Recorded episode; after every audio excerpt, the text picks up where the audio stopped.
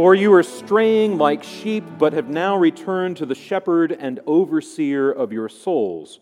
From the first epistle of Peter, in the name of the Father, and of the Son, and of the Holy Spirit. Amen. Well, first, let me say what a joy it is to be back here with, uh, well, some of you, I guess, uh, by no means all, this Sunday. I've felt a gaping hole in my life since the stay at home order was issued. I've missed often with deep mourning, being with you and worshiping with you in this place that the Lord has graciously given us. I have missed more than that, being able to exercise a pastoral ministry which depends upon being with you, seeing your faces, and hearing your voices. There isn't a technology in the world that can replace that. Know that as I've prayed for you and have gone to the altar with you on my heart, that I've done that, uh, that, I've, that I've gone to the altar with you on my heart. So it's somewhat strange this morning to be celebrating what we call in the lectionary Good Shepherd Sunday. For all of the history of the Book of Common Prayer up to the last 40 years, one of the Sundays following Easter Sunday was designated as Good Shepherd Sunday. In the earlier days, it was the third Sunday of Easter, and from 1662 on, it was the fourth Sunday in Easter. In the 70s, with the introduction of a three year lectionary, this came only once every three years that you would read John chapter 10. So Good Shepherd Sunday was kind of on hold in two year intervals. But now, this text from John 10 is read every fourth Sunday in Eastertide, and we have the drafters of the Book of Common Prayer 2019 to thank for that. Well, the other readings change from year to year. And that is the case not only in Anglicanism, but in the Roman Catholic Church and in parts of Lutheranism, that this is Good Shepherd Sunday. It is actually not a part of the Reformation tradition, it's a part of the medieval tradition. This practice actually reaches back to Rome in the 7th century, and later, a lectionary that Charlemagne himself published throughout his empire. In that particular lectionary, 1 Peter 2 21 through 25 was always included as well.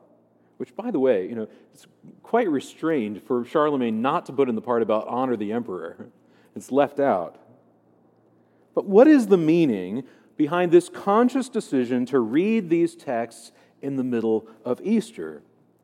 Well, let me begin by saying that we often think of Easter as simply the time in which we remember Jesus Christ's triumph over the gate and grave of death in which he conquers death and puts it to flight, as one collect says, giving us the hope of everlasting life.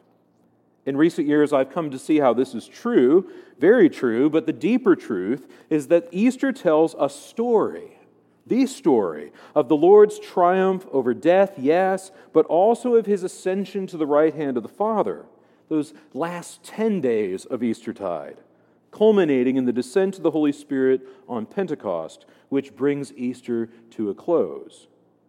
You see, reading these words this morning, and I'll quote just a few from each reading For to this you have been called, because Christ also suffered for you, leaving you an example that you might follow in his steps. And I am the door. If anyone enters by me, he will be saved, and will go in and out and find pasture. And even from the Psalter, he shall feed me in green pastures and lead me forth beside the waters of comfort.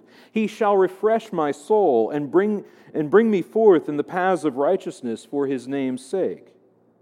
All of these speak, even the psalm, prophetically, to the mission and ministry of Jesus Christ being that of leading us into the very glory of God not in some esoteric, bodiless afterlife, but the enjoyment of the vision of God in the bodies we have now, with the eyeballs we have now, only resurrected, renewed, and redeemed to be able to receive that blessed vision. It is this that Peter envisions in speaking of the Lord as the shepherd and overseer of our souls. He uses a word there which, which appears often in the New Testament and in other contexts. It's the word episkopos.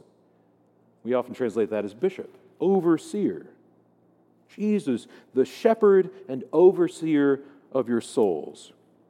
Peter, in this letter, has been speaking to the Christians of Galatia, Bithynia, Pontus, and Asia about the sort of lives they ought to live as people under various authority structures whether it be as citizens of an empire, or husbands or wives, or as servants of masters.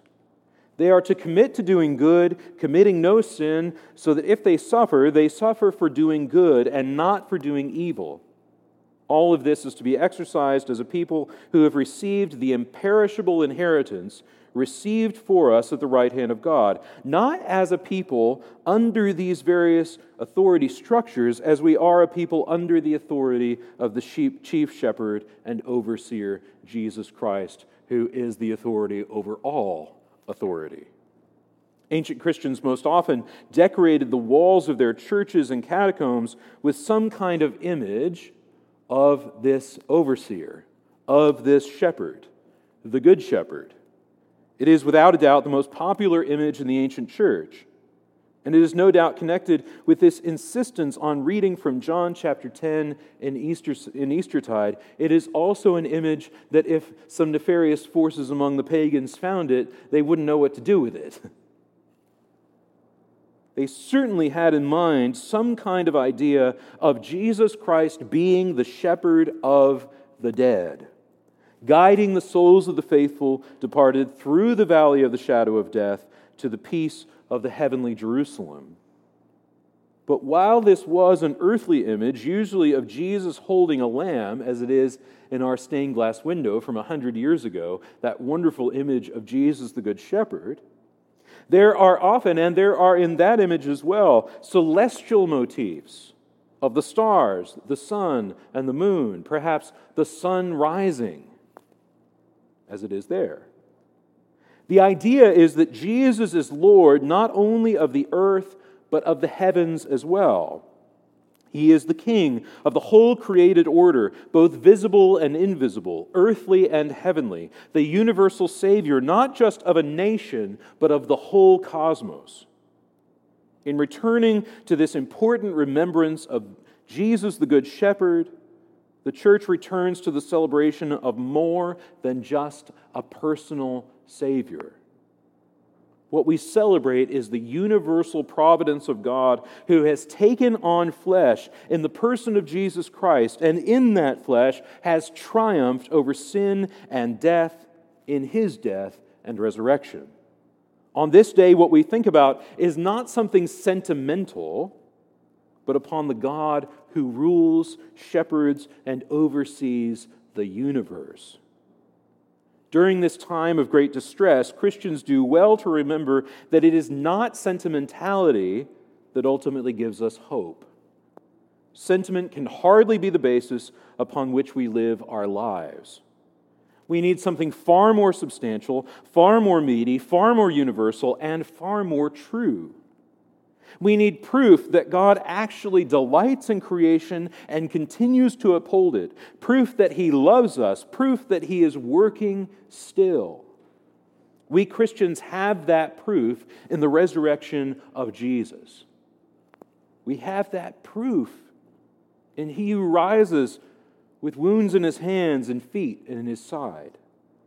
It's one of the reasons I'm so overjoyed to have an image of the resurrection up in the altar that we can look at all the time. Except Lent, of course.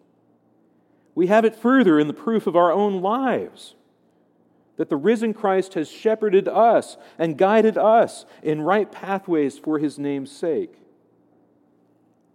All of us should be able to look and say something like this What would my life be like if I wasn't a Christian? How would I live? How would I sleep? What would I do? What would my days be like? What would my family be like? What would my marriage be like? What would my relationships be like? We should have that proof of the resurrection in our own resurrected lives. But finally, we will have that proof when we walk through death and are led through that valley by a loving shepherd who leads us to all that he is, remaking us in his image, redeeming us by his grace. You see, hirelings, they don't consider what is good for the sheep. They only consider how they can profit, how they can use the sheep for momentary pleasure. They don't think about wool, they think about mutton. They do not consider what is good for the sheep. They do not know how to balance what is harsh, the salve of good judgment and guidance and care, with meekness and kindness. Good shepherds seek not temporary, momentary glory, not sentimental comfort, but fruitfulness in the flock. That the flock would not only flourish, but be saved from all who would seek to do it harm. Remember, several years ago, I was in Spain walking, and, uh, and uh, I, I met a shepherd, and we got to talking, and he was he was actually sharing cheese with me from his sheep. And, and I'll never forget this. I said, you know, what's it like being a shepherd? Oh, it's, it's, it's, not, it's, it's, it's, a, it's a good life. The dogs really help. And then he said, the big key is to keep them from getting bloody because you can't wash blood out of wool. You have to keep them safe, you have to guard them. Hirelings seek only what is expedient to kill and destroy. But the Good Shepherd seeks to watchfully care over all that is his own, which is everything that is or ever will be, despite our foolishness, despite our pride, and despite our wanderings. As we gather yet again to receive this holy sacrament, which we celebrate today, we remember the Lord who pours out this life for the sheep from his risen body, who leads us to heavenly glory. That's what this image shows forth as Jesus points points to this sacrament, which is a sign and pledge of that love and that promise. The Good Shepherd feeding us his very self. In the name of the Father, and of the Son, and of the Holy Spirit.